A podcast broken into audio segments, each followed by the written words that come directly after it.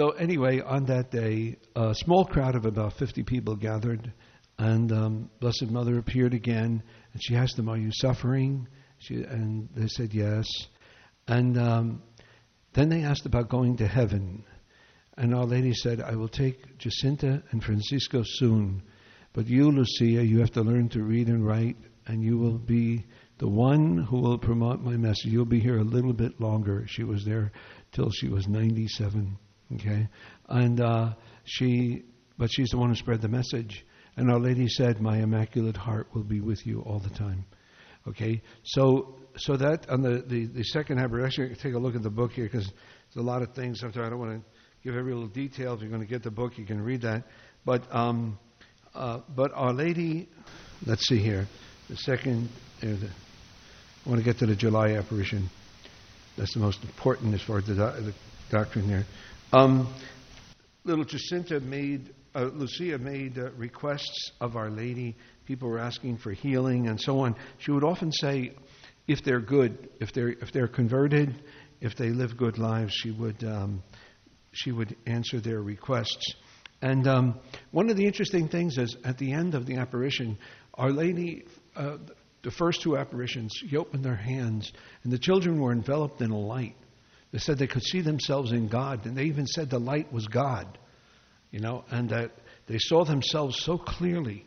And the, the, the light had such an impact over them. Even the angel had let them experience something like that. They couldn't even talk to each other. It, it, they were like in a deep ecstasy. Uh, it took them a while to come out of it, you know, before they could talk to one another there. So it was an overwhelming spiritual experience there. Now, the third apparition, okay, the July apparition, as far as the, the teaching, the doctrine the message, this is the most important, okay? The miracle of the sun was the most important to prove that she was there. Okay, so what happened on July? Okay, we, we break it down into three secrets. The first part, or three parts of this apparition. The first part was the children saw hell. And you might say, well, why would the Blessed Mother let these little children see hell? To tell the world hell is real. It was an overwhelming experience. But little Jacinta used to say, she was the most affected by it, she was the youngest. She used to say, I wish everybody would see hell, then nobody would ever go there. Hmm? And, um, and you know, it gave them such a zeal to pray for the conversion of sinners, which we should do. You know, hell is real. We don't like to talk about it, we don't like to think about it, but we got to make sure we don't go there. Hmm? Uh, it's like uh, the example of the man that went to confession to Padre Pio. And Padre Pio told him, You better change your life. He says, You're going to end up in hell. The guy said, Well, I don't believe in hell. And Padre Pio said, You will when you get there. A little bit too late, though, huh? Okay. So that was the first part of the secret. The second part of the secret was Our Lady told them the war, World War One, will end. An era of peace will come if people do what I say. However, if not, another more terrible war would come. Okay? And what, she even gave a sign. If you see a night lit up by an unknown light during the time of Pius XI, know that this is the sign that another war will begin. And it happened on July, January 25th, 26, 1939. Pius XI was still alive, and um, they had an experience on, on Northern Europe and North America that they couldn't describe it any other way, but they said it was an aurora borealis. Yet the aurora borealis does not happen that far south; it's up at the North Pole, and um, and but they didn't know what else to call it. But that was the sign, and World War II began, and that took the lives of 50 million people. Um, and it was also later on, Sister Lucia said it was a worse war because it was aimed at the total destruction of the Jewish people. And remember, Christ had come from the Jewish people, his, his human life. You know, he was born of Jewish background, Blessed Mother, the apostles, and they were trying to destroy them. In fact, when Hitler realized that he could not win the Second World War, when, he, when his army got stopped at Stalingrad, the Battle of Stalingrad was the turning point, then he began to deport the Jews to the concentration camps even more rapidly than he did before. Okay? So, um, so, in that sense, it had also a deep religious significance.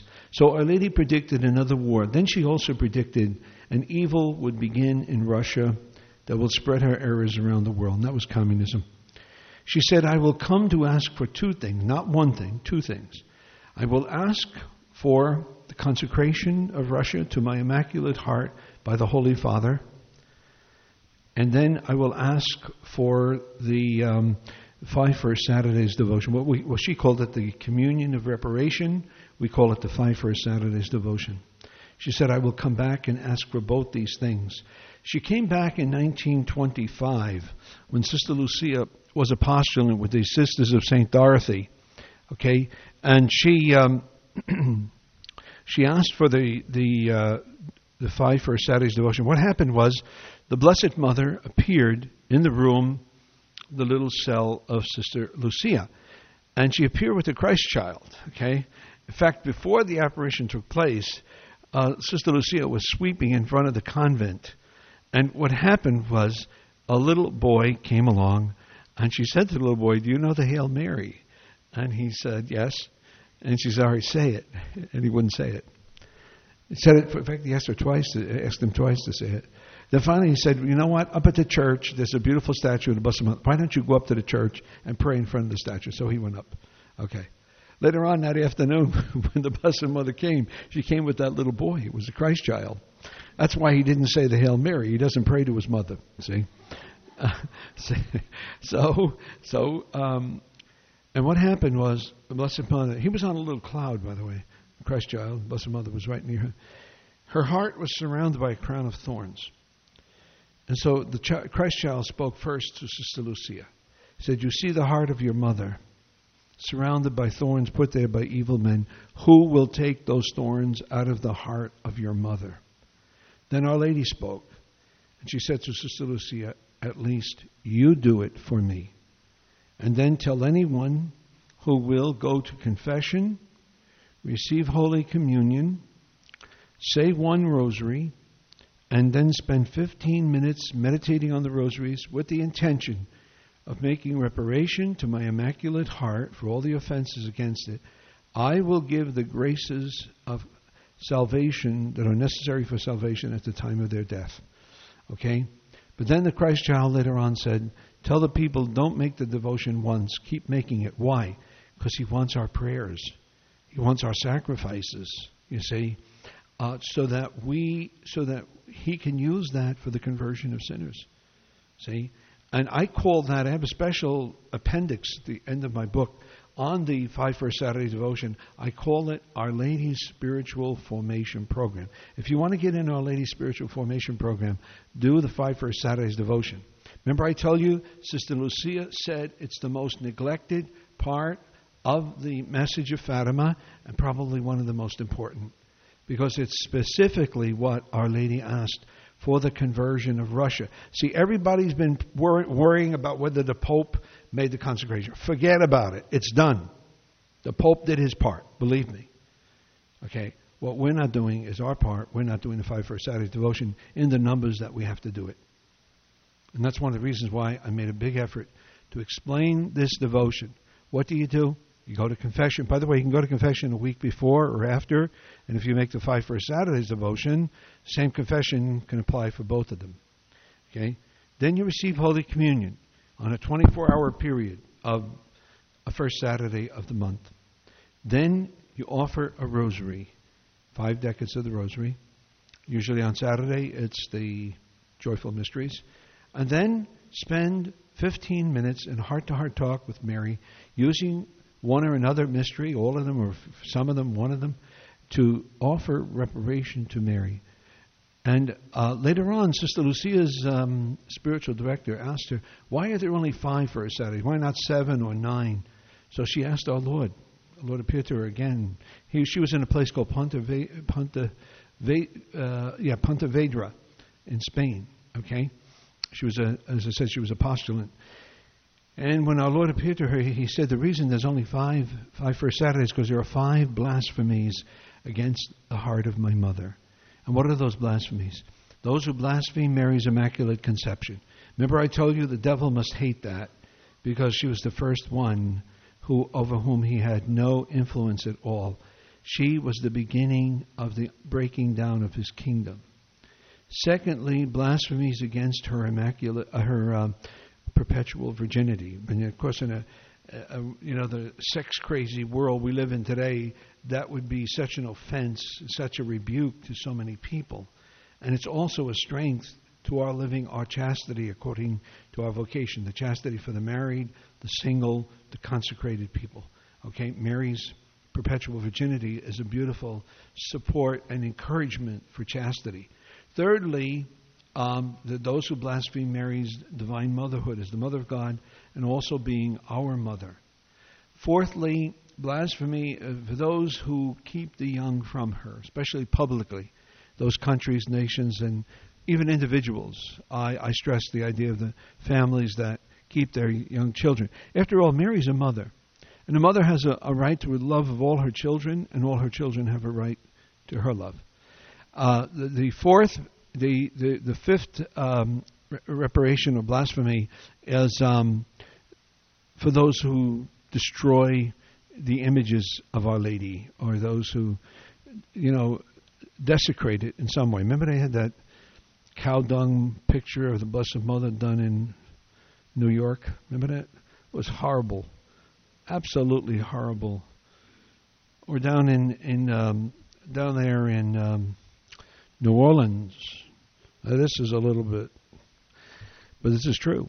You know, they have these decadent week, decadence weekends down there. Okay, you get a lot of sleazy people go down there. They had a float with the with Christ completely naked, and the Blessed Mother half naked. That happened before Katrina. They were going to have another decadence weekend that weekend Katrina hit.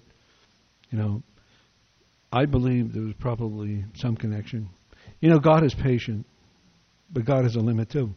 You know, um, and so we have to make reparation for these sins because they, the people who do this will be lost if someone does not offer prayers and sacrifices for them. See. So that was the second part of the. Oh, then she asked for the consecration. She came back in 1929 she asked, she, you ever see that picture of the God the Father? You see him from the waist up, and then the Holy Spirit like a dove, and then Christ on the cross, and the blood coming down says graces and mercy. And then on the other side, the blood goes in, the precious blood goes into a chalice, and then um, the Blessed Mother standing there with the rosary, Our Lady of Fatima. That was the apparition at a place in, in Spain called Tui. And it was during that apparition that um, our Lady told Sister Lucia, tell the Pope now to make the consecration. Okay? I'll get back to that in a moment. The third secret, okay, the third part, which was kept to the very last, all right, to be revealed, wasn't revealed until the year 2000 at the Beatification Mass of uh, Blessed Jacinta and Francisco. It started off with an angel holding a flaming sword. He was ready to touch the earth, which would have meant the earth would have been engulfed in fire. The Blessed Mother put her hand out, and these breezes from the hand of Our Lady stopped the fire from touching the earth. And then the angel cried out, Penance, penance, penance. The next thing the children saw, they saw a city that was bombed out, burned out. There were dead bodies there, and a group of people walking through, like a, procession, walking through the city, walking up a mountain. Okay? The first one in the procession was a bishop in white. And the children assumed, they didn't know who it was, but they assumed it was a pope because the pope is the only bishop that dresses in white. Okay? He climbs the mountain. He's praying at the foot of the cross, and he's shot. Okay? Now that's in the third secret. Later on, all these other oh, all, all, these other people are. Sister, I'll try to step back. Maybe is that okay? Uh, is it too loud? Okay. Uh, the the Pope, the, I mean, the, the people going up the mountain, all of them are shot. These are all the martyrs from the 20th century, the concentration camps, all those in the Spanish Civil War, the, the Mexican martyrs, and all of them. That's what they saw. This whole list of people, you know, included lay people, religious, bishops, priests. Okay, and and that's why what happens is Christ is on the cross, and there were two angels there with these big containers, aspersoriums, and they were receiving the blood of Christ and the blood of the martyrs. It's joined to that, and then the, sprinkling the martyrs with the blood of Jesus. See, I think that's why Pope John Paul said we are going to have a new springtime in the church because the blood of the martyrs is the seed of the church. Have you ever heard that expression? The blood of the martyrs is the seed of the church. In other words, in the first three centuries, we had so many martyrs, and that's what allowed Christianity to get a foothold and spread throughout the Roman Empire and beyond, you know, around the world. And that's why they think Pope John must have figured with all of these martyrs, all of this suffering for the church, the church will have a new springtime. And that's what we're, you know, Pope Benedict's guiding us to the new evangelization and so on. So, now let's go back to that what happened with the consecration, okay? And that third secret, all right? What happened was the the consecration, Sister Lucia, when the when the Blessed Mother in 1929, when she said, "Now is the time to tell the Pope to make the consecration with all the bishops of the world." The Pope was Pius the Eleventh. We don't know why he didn't make the consecration. We're not sure. I know, reading the life of Padre Pio, Padre Pio suffered terribly under Pius XI, not because of him, but because uh, the investigation of Padre Pio was left in the hands of the Holy Office. The Pope was trying to deal with the rise of Nazism and communism and you know all these things. And and he, later on, when they asked him why he was so severe on Padre Pio, he said he said I was badly misinformed. He may have been misinformed about the consecration. We also know there were communists who had infiltrated into the Vatican. I had put in my book a very, uh, very important story about a woman named Bella Dodd. Bella Dodd grew up in the Bronx. She went to the same high school a couple of my brothers went to. She was a socialist. She was a, uh, a lawyer. She became a communist in 1930. In 1930, Stalin was, of course, the head of the Communist Party. And Stalin had been uh, a seminarian at one time, and he read Darwin, and he said Darwin proved that uh, God doesn't exist, and so um, he became an atheist. He stayed in the seminary and got thrown out for reading pornography. First thing he did as premier of Russia, when the communists took over, he went to that seminary and executed all the priests and all the seminarians. Okay. Now, this lady Bella Dodd, she entered the Communist Party, and in 1930, and uh, Stalin said that the greatest enemy that communism has is the Roman Catholic Church, and the way to destroy it, he said, is to recruit men who have no vocation, no faith, no morality, recruit them into the priesthood, let them get through the seminaries, and they'll cause havoc in the priesthood. And that's exactly what they were doing. And she said, she said, she told Bishop Sheen when he converted her in 1950 she told Bishop Sheen, I personally recruited between 800 and 1,200 men to enter the priesthood to destroy the Catholic Church from within. So you think some of the problems were spontaneous? I don't think they were. I think these people were all set. And you know what she also, she also said? She told Bishop Sheen we had four contacts high up in the Vatican, cardinals, who were probably Masons working with the communists. See?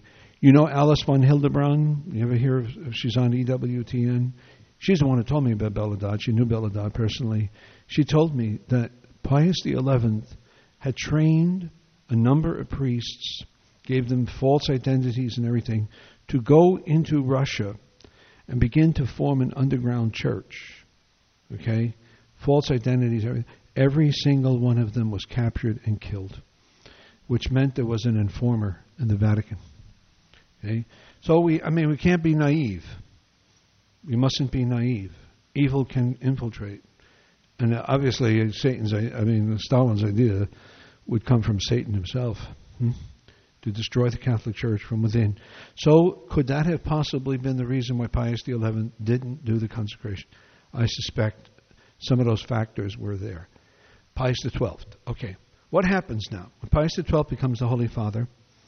All right, 1942, that's the 25th anniversary of the Fatima apparitions. 1917, 1942, 25 years. The bishops of Portugal are having a great celebration. they want the Pope to make the consecration. But a new element entered. In Portugal at the time was an, a mystic. Her name was Alexandrina de Costa. She was beatified by Pope John Paul II. Okay, toward the end of his life. Okay, she received. She had suffered. She suffered the passion and so on. She received a message from the Sacred Heart to ask the Pope to consecrate the world to the Immaculate Heart of his mother. So we got this request coming from the Sacred Heart to Alexandrina. Of course, Lucia, Sister Lucia, has got the request of Our Lady of Fatima to consecrate Russia to her Immaculate Heart. So two requests come. Now, the Portuguese bishops are not going to ask the Pope to make two consecrations. So they said to Sister Lucia, ask the Pope to consecrate the world because the Sacred Heart wants that. And Mary would have no objection, right? She said, Do whatever my son tells you. All right. So, Sacred Heart wanted that. Blessed Mother wants fa- uh, Russia. So they said, Tell the Pope to consecrate the world with special reference to Russia. And that's what Pius XII did. He mentioned consecrate the world, and then he put it this way. He didn't mention Russia by name. What he said was, that country where your icon used to be venerated but cannot be venerated anymore, but will be venerated again. Russia. Okay? Now, at, at first, Sister Lucia did not want to do that. I guess she wanted a Blessed Mother to be the main one, right? And the only one. But she went to pray in the chapel, and Jesus in the Blessed Sacrament told her, Do what the bishops told you to do. So, two requests. And then and he, he didn't mention Russia by name, Pius XII, because he was trying to be neutral during World War II. Remember, Russia was our ally. See? He would have infuriated the Americans and the British. Plus, he would have been open to the criticism why didn't you consecrate Nazi Germany? But the Blessed Mother didn't ask for Nazi Germany. She asked for Russia. See? So that's why he did it that way. Now, later on, what happened was uh, but the only problem during World War II, he couldn't contact all the bishops of the world, so he didn't make it with all the bishops. What happened? So it did not bring about the cons- the uh, the, the uh, conversion of Russia, but because of that consecration, World War II was shortened by two years. Jesus had promised if that consecration was made to his mother, he would shorten World War II. And it was right after that the Battle of Stalingrad took place, and it was the first major victory by the Allies okay, in World War II. Now, in 1952, Pius XII again tried to consecrate Russia, but he didn't do it with all the bishops, so that didn't make it. Now, the, the message, okay, 1960. Remember, I was just Sister Lucia, she's writing. She, for some reason, she kept that third part of the secret. She was told, keep it secret. The other two parts she had already revealed about the vision of hell and the idea that Russia would, an error would be in Russia and so on. But the third part about the Pope getting shot, she wrote that in a separate piece of paper. She was very sick in 1944, and the bishop there told her, There is still part of the secret you haven't told us. You must write it. So, what she did, she wrote it down, she put it in an envelope, and she wrote 1960. Okay? And she said, she, the reason, now that was not from the Blessed Mother. This is important to understand. The Blessed Mother didn't ask her to put 1960. She put 1960 there because she figured by 1960 all the contents of this third secret would be understood. Well, it wasn't. When, when John the 23rd was Pope in 1959, three months before 1960, he read the, the third secret. You can imagine who's this Pope that gets shot? he sent it back. You know, I remember a friar who used to read all the Italian magazines. He said, Pope said, now's not the time. And people were very disappointed. Remember, we had zero 1960. We want to hear it's going to be a catastrophe, uh, you know. And then they began to to to uh, get hysterical. Some people, the Pope is withholding, you know, that there's going to be a natural catastrophe, or there's going to be a world war, or the devil's going to take over the church. All those crazy things were going on. See, and that hysteria continues. All right. What happened? After John the 23rd read it, who's the next pope? Paul the 6th, right? He read the message. And he must have said, Well, who's this Pope that gets shot? Send it back. John, the 20, John Paul I didn't live long enough to read it. And John Paul II didn't read it until he got shot. Remember, he was shot on May 13th, Feast of Fatima. Okay? And he should have died. He lost four and a half pints of blood. That bullet went all through him. That's why later on he said one hand guided the, the gun, but another hand guided the bullet. It missed every vital organ in him by fractions of an inch. You see? So what happened was that he survived that, all right? And he, actually had gone home. He was three, three weeks in the Gemelli hospital, went back to the Vatican, got sick again. They rushed him back. The second time he was at the Gemelli hospital, he realized May 13th, Fatima, May 13th, I got shot. Let me see the third secret. Once he read it and he saw about the Pope who got shot, he said, That's me. And he had such gratitude for the Blessed Mother saving him. He said, it, he said, It wasn't so much that the Blessed Mother saved my life, she gave my life back to me. That's the way he put it. You know? So he said, I'm going to make the consecration. He even wrote the prayer while he was in the hospital, in Gemelli Hospital.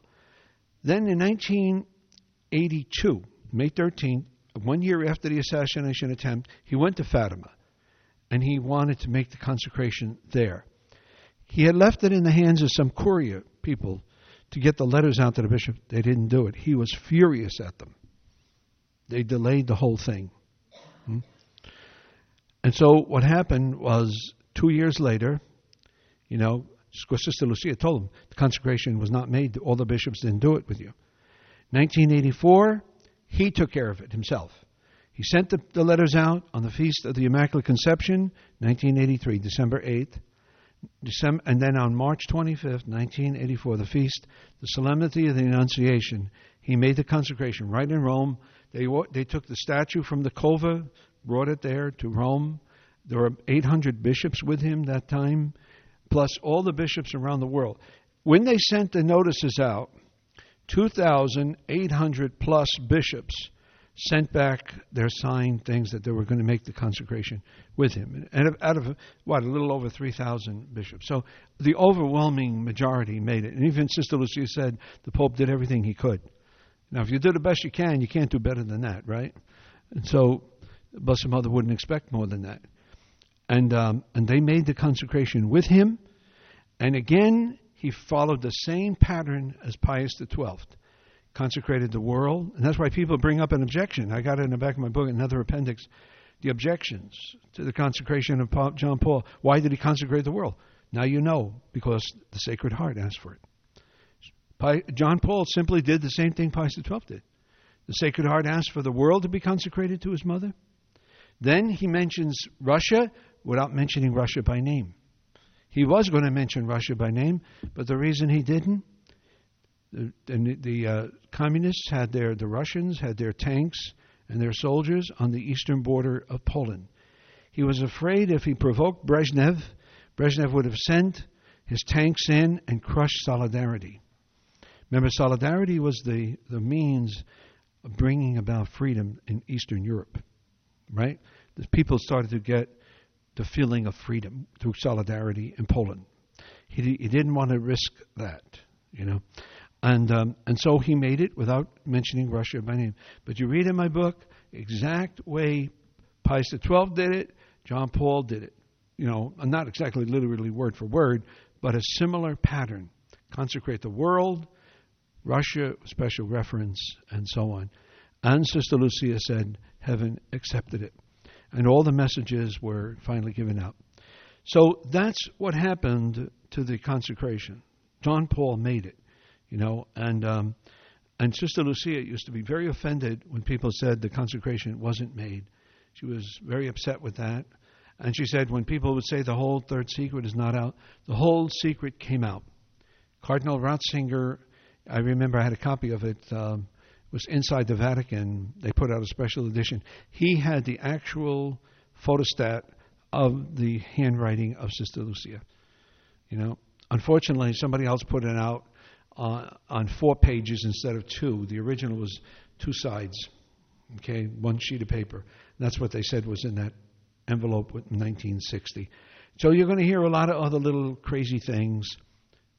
Believe me, it's over. It's done. Heaven accepted it. Now, has there been any change in the Soviet Union?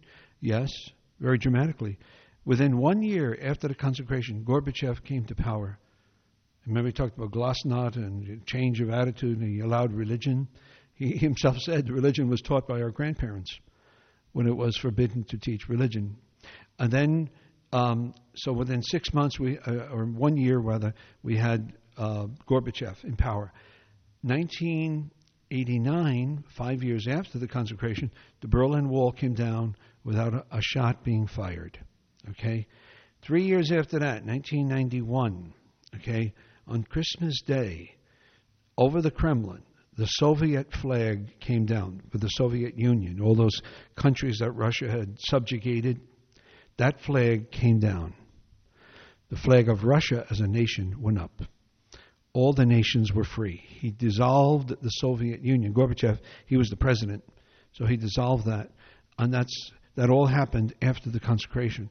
Now you had to get rid of that before the consecration could start taking place in the hearts of the people, because remember all the churches they destroyed. They, they were they were the, they was atheistic for 75 years. You don't change that in one day. See, that's another thing that people are misleading, saying, "Well, we had the consecration, we should have had the conversion, everything should be all peaceful." Blessed Mother didn't say that. In fact, if you if you follow that kind of line of thinking, you might as well throw out the rest of her message prayer and penance for the conversion of sinners. She wants our involvement. That's why I said to you about the five first Saturdays, prayer and sacrifice that she asked for for the conversion of sinners. And that's why we've got to do our part. The rosary, you know, being faithful. Um, and I'll, just I'll just summarize, and then I, I don't want to get too late here. Uh, the, the, next three apparitions. August, okay, uh, in the August apparition. Uh, the children were abducted. Remember, they were brought to a prison in a city called Ourém. The, the administrator there, he deceived them. He said, "I'll take you to the the uh, you know uh, apparition site." He took them to Ourém. that people didn't know where he was. They were in this prison cell with all these with a couple of prisoners there. In fact, it's true. They said they got the guys to do the rosary, and even one guy had a little concertina. And he was playing it, and little Jacinta, she loved to dance. She danced with one of the prisoners. You know. In fact, in the movie, if you saw the movie on the 13th day, uh, Sister Lucia said the way I will always remember Jacinta was the way she danced that day in the prison, okay, with the prisoner. Um, so you know, uh, they they did not the apparition did not take place then on August 13. But what happened down from their homes was a little place called Valinhos, and Blessed Mother appeared there on the 19th of August. Okay, and uh, she said, if the government had not done that, if they had not abducted the children, the miracle on October would have been far greater. Remember when Jesus, the gospel said Jesus couldn't work any miracles because their lack of faith distressed him? Because of the lack of faith, because of the harm they did to the children. Remember, they threatened to boil them in oil, and the children were willing to die rather than to reveal the secret. They wouldn't do it. They, they really had the grace of martyrdom. They were all set to be boiled in oil. Huh? How, how cruel these people were. Huh?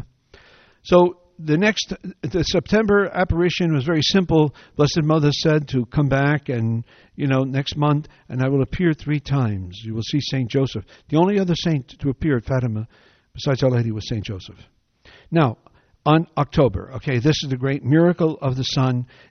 Fifty-five thousand people is what they estimate were in the cova, and for another twenty-five miles around about another 20,000 people saw the miracle of the sun.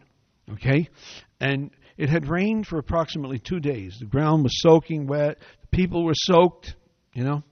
And um, they came to the cova, and the children came. And, uh, you know, they were praying, and it was kind of getting a little bit, people were really getting upset. You know, they wanted to see a miracle, they want to see it. And all of a sudden, as Our Lady, Our Lady revealed to them who she was. She said, I am Our Lady of the Rosary. Okay? And um, uh, she she told them that you know the about the the message, and then Lucia said, "Our Lady, you promised a sign," and Our Lady pointed to the sun. And now, the three children did not see the vision, they did not see the miracle of the sun. They saw the Blessed Mother appear to them three times. I'll explain that in a moment. When, when the Blessed Mother pointed the sun, Lucia, who was in an ecstasy, she doesn't even remember saying this, she simply cried out, Look at the sun! And all the people looked at the sun. And all of a sudden, the sun started to break through the, crowd, the clouds. And all of a sudden, it began to sway. Now, I, I was in this man's uh, hotel there in Fatima. His grandparents were at the Miracle of the Sun. And he showed me a photograph. He said, All the people are looking here, this way. The sun is always on this side. That's how far the sun was moving in the sky. The people, the, the, the, light, the bright lights from the sun were making the people appear yellow, orange, and everything else, flashing in the sky and everything. But then it seemed to lo- leave its orbit and started hurtling down to the earth. The people thought it was the end of the world. Imagine it would be the earth would be engulfed in the sun, right? They're screaming out their sins. A lot of them, huh? Panicking. And and by the way, a lot of people had gone there to mock Hmm? To mock the whole thing, they didn't believe it. They said nothing's going to happen. Boy, did they get a surprise, huh? That's for sure. And then all of a sudden, it all stopped and the sun went back. You know what happened after that? breeze came through. Now, the breeze did not affect the trees. None of the trees, none of the leaves blew or anything. It affected where the people were. They were all dry. The ground was dry. Their clothes were dry. Somebody said it was like getting your clothes washed when you're wearing them. Hmm? you know, that's exactly what happened.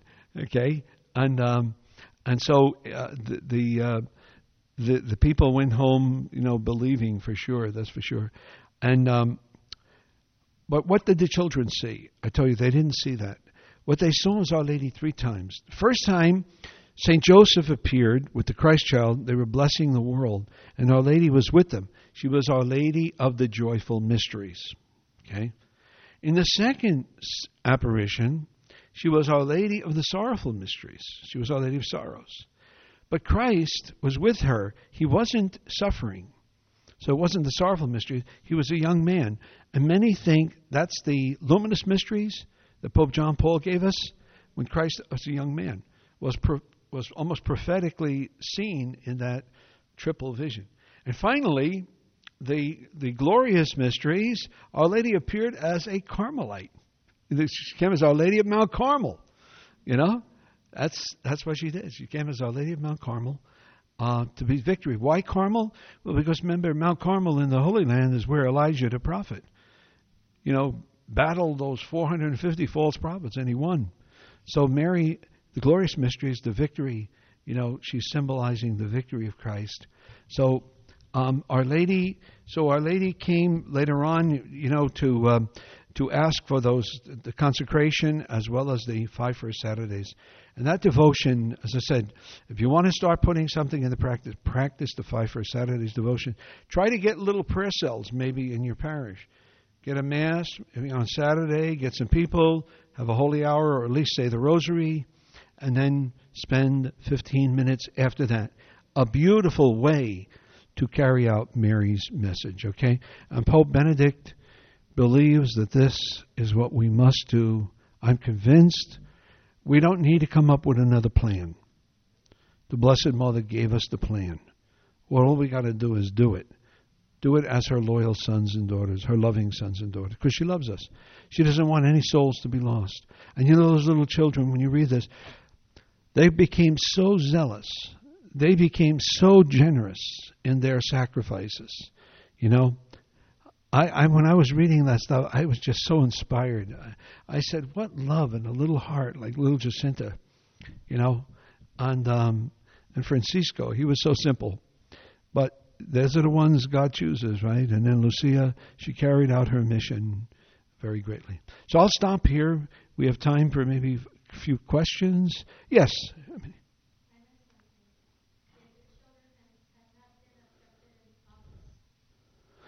what would it, the miracle of the sun would have been far greater.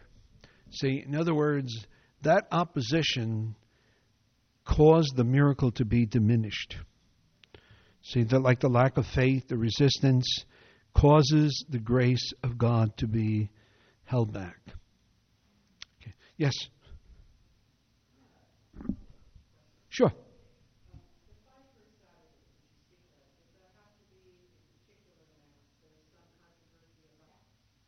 Yes.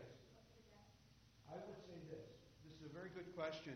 You know, they're talking, many people losing their faith, the faith is growing weaker, and so on. Um, and the new evangelization is to try to get them back. In fact, the new evangelization is aimed at Christian countries, so called Christian countries, where the faith has become decadent or almost dead, to revive it. The Pope sees we need a new evangelization. But without spiritual power, the new evangelization is not going to make it. Even the Pope said we need to pray. And Our Lady has told us this is the way to conversions. See, her whole plan is conversions because the peace of the world depends on the conversions of sinners. She said, this is the way she put it in July. She said, in the end, the Pope will consecrate uh, Russia to my Immaculate Heart. Many souls will be, will be converted, and an era of peace will be given to the world. So that era of peace we call it the triumph of the Immaculate Heart of Mary. She said, she spoke about that. She sp- spoke in terms of triumph of my Immaculate Heart. It's going to come. That's why the Pope said we, this prophetic message of Fatima is not over. It can't end until we have the, the triumph, you know? And it will come more quickly the more we do penance and prayer for, uh, offer reparation for sin. See, remember one of the things Bishop Sheen used to talk about. Maybe those of you who are familiar with, with Bishop Sheen w- would remember this. He used to make a comparison between the East and the West. Okay, in the West, I mean Christianity and the Western nations, Western Europe and uh, America and so on. He used to say, "We have Christ, but no cross. We have no discipline, no self-denial, no dedication to a cause." He said, we don't, we don't have any zeal. And he said, Christ without a cross, he says, cannot save anybody. In the East, under communism, dictatorships, they have a cross. They have discipline. They have dedication to a cause. The communists were very dedicated, see, but they have no Christ. So he used to say, Will they find Christ because they already have the cross before we find the cross because we already have Christ? And he said, They will find it first. And Pope John Paul, at, at one time having breakfast with a number of bishops, asked them, Where will the spiritual thrust of renewal come from? He said, It's going to come out of Russia. See, what I think is happening, I don't know whether you've been up on a lot of these things. Remember, the president of uh, Russia just came to see the Pope two, two or three weeks ago. Did you know that? The president of Russia. And uh, he he must have invited the Pope to go to Russia. You know why? Pope said to the, the Pope said to the newspaper people, he said, um, he said, I think I've got to study Russian. No, he's not going to study Russian to talking to anybody in the Vatican. You know, he's you know, I I suspect this. I suspect that um, the faith is going to grow again in Russia. Okay, we know it's growing. They, they already have this this president established about two years ago a day in Russia to celebrate the coming of Christianity to Russia.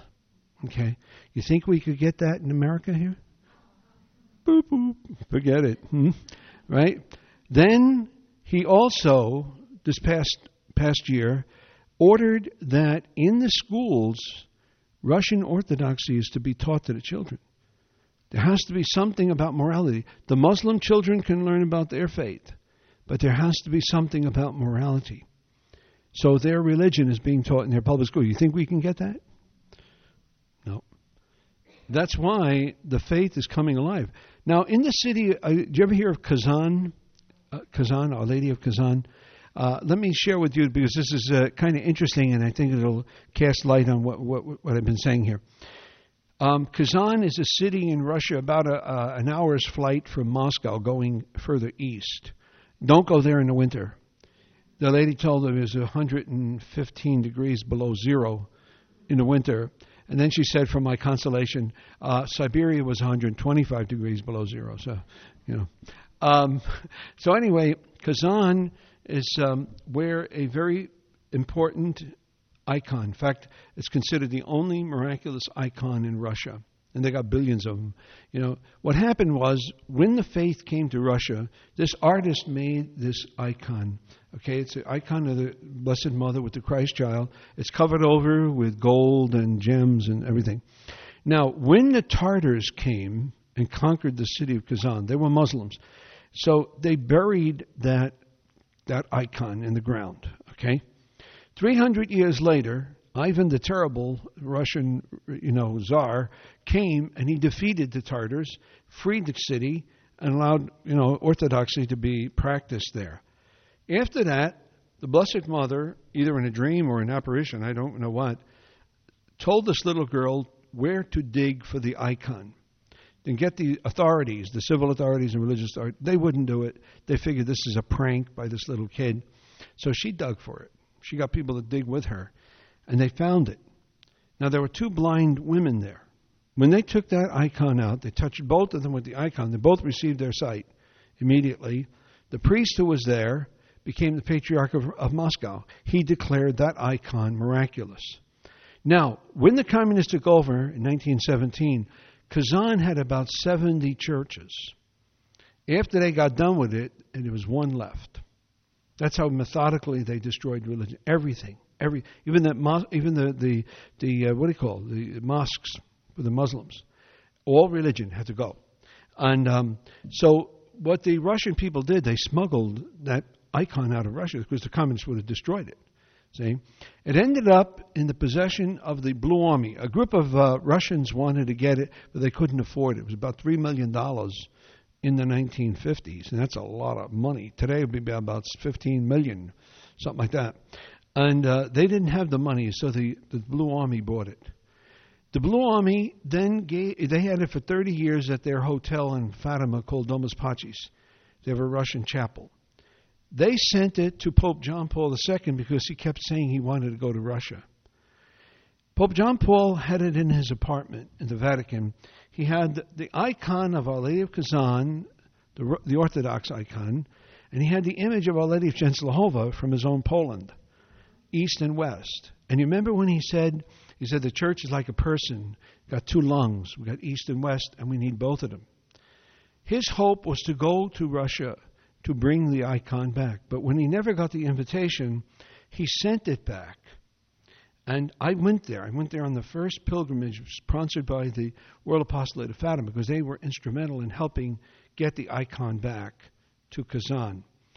And when we got there, the, the head of Kazan, the, the, gov- the, the mayor, is a Muslim. And he was thrilled with the, the Christians coming to venerate the, the icon. There's great peace. Uh, about 60% of the people are Christians, 40% are Muslims. And yet there's peace between them. And they all venerate the icon. Even the Muslims venerate. So what this man did, he since my visit, I went there about four years ago. He's built a new Orthodox church he built a Roman Catholic church because the, the, the guy from the World Apostolate of Fatima told the, the mayor, "You're going to have a lot of Roman Catholics who want their own church." He built a beautiful church. They had a little tiny, little much not much bigger than a shack was their church previously when I was there. Beautiful church he built, and um, and and the Christian and the people are coming. And, the, and when I was there, the Muslim women were going up to venerate the icon as well as the Christians, you know. So Mary's doing something, and one of the people in our pilgrimage when we were in Russia, she asked this Russian priest, she says, "What does it mean to you to have the icon of Kazan back in Russia?" He said, "It means that the faith can now once again spread in Russia, flourish in Russia." So that icon is so important to these people. All right? So great things are happening. But the more we pray and the more we offer sacrifices, as Our Lady asked, it will spread the conversion and will renew our church here in America. We need a renewal. You know, we need to revive the church. And it only can come with an outpouring of the Holy Spirit. Yes.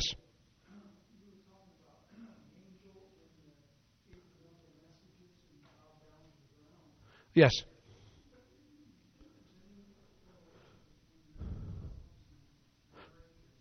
It could be, yes. It certainly could be. Uh, it's a very good thing. You know, um, th- it's a very good point you bring up. Fatima, The name Fatima was the name of Muhammad's first and favorite daughter. So it's a Muslim name. And um, Bishop Sheen used to say, You got to believe that the Blessed Mother did not come down out of heaven to the only city in all of Portugal with a Muslim name just to convert Russia. He said, Unless we have the conversion of hundreds of millions of Muslims, there'll never be world peace. And you can see he was right, you know, terrorism and so on. What's happening in their world right now? Isn't it strange? All that began in, in uh, Egypt, right? All that turmoil. Two weeks before, the Blessed Mother was seen over the church, the Coptic Christian church in Egypt. Two weeks before all that turmoil started. She's been appearing there for several years. They've seen her. They're actually the, the Muslims were shooting at her. You know, I don't think it bothered her. Yeah. um, ooh, but but you know, see the the conversion of Islam uh, and the the conversion of communism is um, a focal point. See, but we have we have our own brand of communism in America now, and it's against life, you know, with abortion and so on. And this is why we can't. You're not going to drive it out politically alone. You've got to use yes, you've got to use the political means that we can, but it's not politics. It's not military. It's not financial, it's prayer. Because prayer changes hearts. I can't, I, I don't know, I can't change somebody's heart, but I know who can. If I offer prayers, see, the whole thing of offering reparation is to make up for their sins. And when, when God is offended, we can't have peace. And God wants, Blessed Mother came to ask us, pray for these people who are not praying for themselves. So you pray that little pardon prayer. My God, I believe I adore, I hope, and I love you, and I beg pardon for those who do not believe, do not adore, do not hope, and do not love you. And you know, if you practice that little sacrifice prayer, you know, Jesus, I offer this as a sacrifice. This is for love of you, for the conversion of sinners, reparation for the offenses against the Immaculate Heart. If you do that through the day a few times, you know, your your union with Jesus is going to grow. And that's how you grow spiritually. You know, that deeper union with Christ, doing every you know, doing the Father's will. See, four things. Okay? Sacrifice which you freely offer up. Sufferings that you accept, as Our Lady asked the children, when you accept sufferings from God. Um, intercession. So you pray for people, okay? And finally, reparation. You offer your love, your, your, all of these sacrifices and all that you do to make up for those who are not turning away from their sins. You make up for them. And God will give the grace, maybe, to convert them. Okay? So we need to do this to hold the hand of God back from punishing the world. See, when he sees, remember the reading today at Mass when God was going to punish his people for their golden calf, remember? And he says to Moses, Leave me alone. Imagine. It's almost like Moses put his arms around God, saying, No, don't do anything. Don't harm your people. Mm-hmm. Intercession, see, for the conversion of sinners is what will bring that ultimate peace in the world. Okay? I mean, I don't know if there's any last questions. I'll, try to mar- uh, sign a few more books. And then, yes, yes.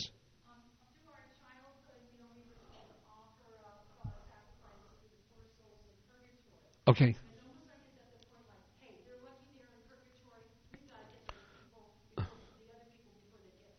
That's right. That's a good point. Yes, yes, they they're going to make it. It's not that we shouldn't help them, but the ones who really desperately need it are the ones who are in danger of going to hell. Yeah, you know, very good. Good point. You had a, a question?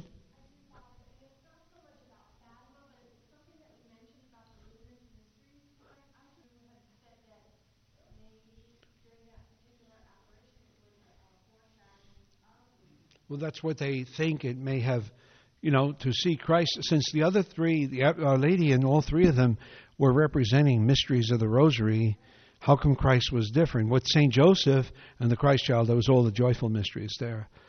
So Christ as a young man, um, you know, I, I, I, I, no, no, not that uh, we shouldn't pray it. Pope John Paul canonized someone from Malta and he was a priest who was promoting those. He changed them a little bit, but he said it was missing. you know, we went right from the, the birth of Jesus to his death. We missed his life, and that's a beautiful thing to have. And it, he called them mysteries of light because in each of those mysteries you'll find something of Jesus revealing himself or being revealed by the Father at his baptism. This is my beloved Son. At the wedding feast of Cana, he, he St. John tells us he worked this miracle. He revealed his glory, and his disciples believed in him. Later on, the Transfiguration, his glory comes out, and the Eucharist, he shows himself as the bread of life. Yeah, they, they're very beautiful mystery. Well, you know, some people they got to sometimes they get a thing in their head or they hear it from somebody. But if you try to tell them, try to say it. You know, after all, there are mysteries in the Eucharist. There are mysteries in the gospel.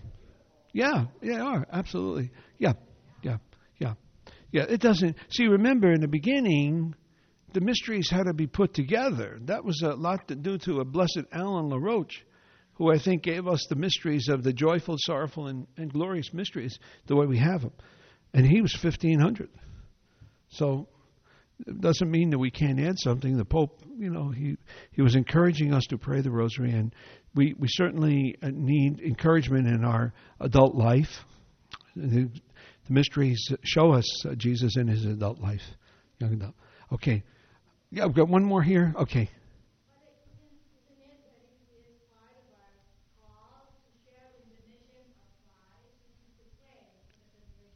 That's right. That's right. Yes. It, her, her thing is, it's part of our call to share with Jesus. Yes, we call that the co-redemptive mission. See, we, we are, Jesus, see, he wants our prayers, our sufferings. Padre Pio put it this way. He said, when they asked him to pray to God would take away his sufferings, he said, No, Jesus, he wants my suffering. Jesus, he needs my suffering.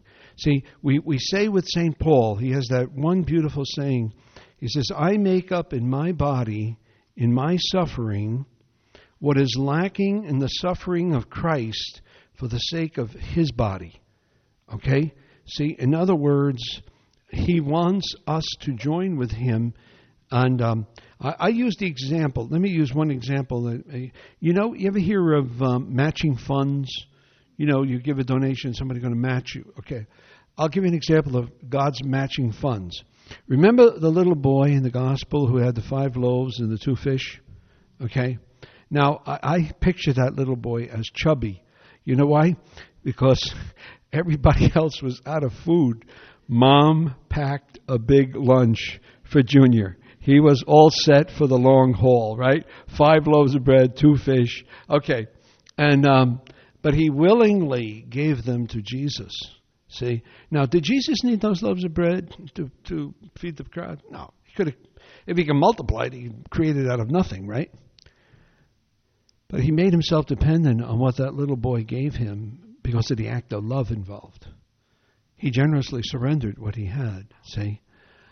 And then Jesus matching funds. He fed 15,000 people with it. see? That's matching funds. See? So, in other words, the Lord wants our prayers and sacrifices because He needs them for the salvation of the world. And that's what Our Lady came to ask for. In fact, in the I think it's the August apparition, this is one of the most, there's two very touching words that she said. She said, Pray, pray very much. Many souls are lost from God because there is no one to pray and offer sacrifices for them. Okay, and that's why the children offered as many sacrifices as they could.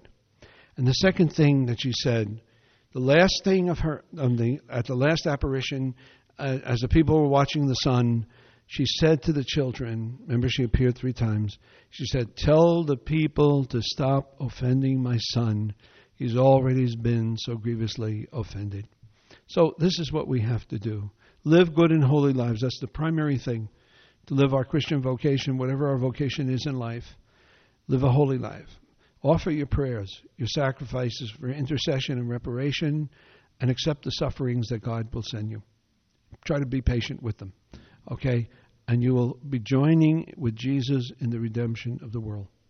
And that's what this is all about the redemption of the world. Hmm. Peace will come. Our Lady promised it. I believe it. You know, let's do it. You know, let's not let our mother down. Hmm? We have to do generously. So I thank you so much for coming. May I give you the blessing of St. Francis, okay? He took this from the book of Numbers. But bow your heads and pray for God's blessing.